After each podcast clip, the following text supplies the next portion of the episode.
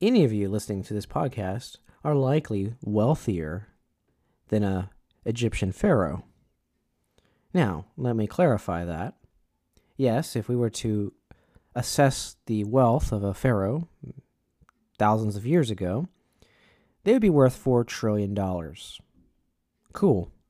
They owned all the means of production. So all everybody worked on building a big pile of rocks for their tomb, which seems like a big waste. They could have used it to build a rocket ship to the moon or something. But no, they spent moving rocks and piling them up for one guy's vanity. Point being, yes, they had a lot of power, a lot of wealth, a lot of resources, a lot of land. They owned everything, not because they deserved it, but because they forced people and tricked people and other things. Terrible. But what I will say is that Pharaoh, if I showed him my Honda Civic, if I showed him any car, take any car, no matter how beat up it is, it may not look that nice, but I'll say, hey, can you believe there's 120 horses in this carriage? He'll look at it. Where? Inside. I don't see them. Get inside. So put them inside. Press the gas pedal. Whoa! Yeah, it's a lot better than your two horsepower chariot. And would you believe that band that plays for you? Yeah, check this out. And I press the radio. And I can change any song I want. It's like I have a whole orchestra in the car.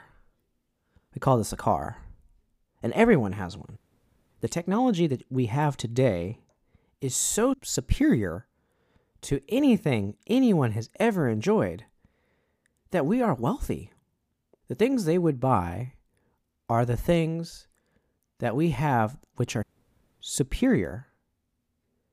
They couldn't even dream of. King would buy a book or have order someone to make a book and it was super expensive to have uh, just one book, and maybe he made a library. Cool. But guess what? If you have access to Google, and I don't care if you live in a house, even if you're homeless, you go up to a library, and you should have access to Google because you can go sit in their computer. And that Google is everything the world has ever had, every book in existence, every bit of knowledge so superior to anything a king could ever dream of. And you have it for free or visiting the library. That's my point. The tech of today is what makes you wealthy. The fact that you have air conditioning in your house. Tell me what king in the 1700s had that.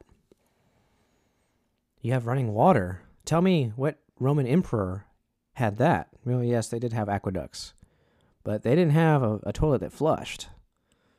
They didn't have a, a wonderful shower.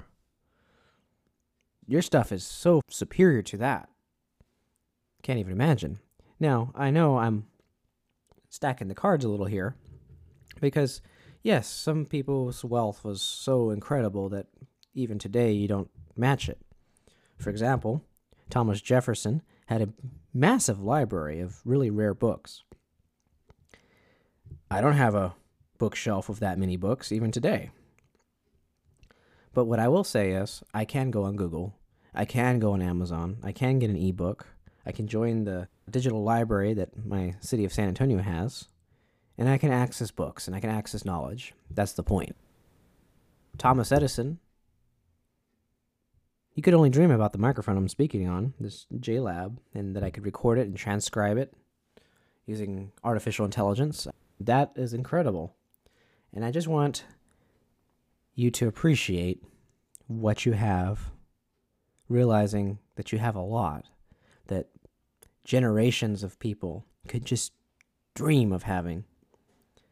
So the next time you're feeling like you don't have enough, you're looking at Paris Hilton or somebody on television, just know generations of people are looking at us all of us. The iPhone that's in your pocket, or the smartphone you have if you're an Android user, the computing power of that device is so far superior to the computer that sent the men to the moon. Can you believe that? Granted, it's all about how it's applied. See, that computer was not very powerful, yes, but it was configured for sending people to the moon. And none of my Macs or PCs are configured to do that. So, fair point that, you know, the computer, while it may be more powerful by some measurement, it's not quite the same. It might be true that your Honda Civic has more horsepower than an exotic Ferrari in the early 1900s, or even a Corvette in the 1960s. But there is a difference between the two automobiles. You know, the one thing that would be really cool is to have your own spaceship. That's the only thing that the NASA had over everyone else is that they had a the ability to go to the moon. And the rest of us don't have that ability yet. There is some things that take time for us to acquire, but it looks like Elon Musk as a private individual is changing that. And it's really it's really uh, surprising when you see something that governments really worked hard on to have that now the common person has. We have the ability to record each other's calls. We have our own version of wiretapping and spying and espionage and mind control of marketing and logging people's data. Like these are things that the OSS, the precursors of the CIA, would have dreamed of back in their day. I think that as civilization evolves and progresses, better things are possessed by the common man and woman. Fascinating thought.